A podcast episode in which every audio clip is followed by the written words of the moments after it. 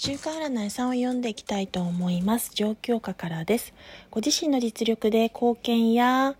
えっと、人の役に立つこと、社会貢献ができる時であり、それをやるからには成果を出していける時でもあると出ております。また、充実した毎日の中で助け合いが肝心と示すカード、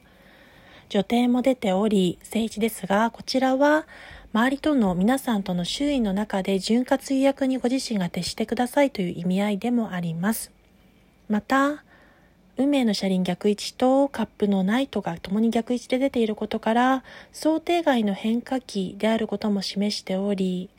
運命の車輪が示しており、またカップのナイトが示すのは、今まで築かれてきた上辺だけの関係性の解消を促すような働きがあること、ご自身の望む意思を大切にするターンであることを示しております。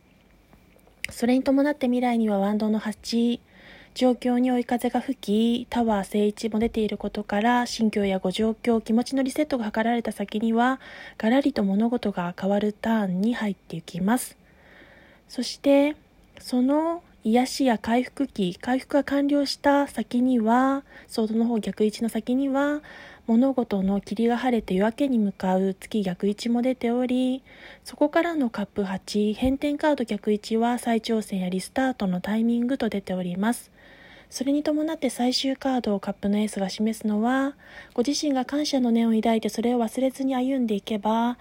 ご自身の率直な自己主張をした先に、後に夢中になれるものを見出せると出てまいりました。失礼いたします。ちょっと冷暖房だったり空調が効きすぎていて喉枯れがひどいですが最後までお耳汚しでなければ聞いていただいて感謝いたします。それでは最後まで聞いていただき本日もありがとうございました。次回配信、投稿配信などでもお会いしましょう。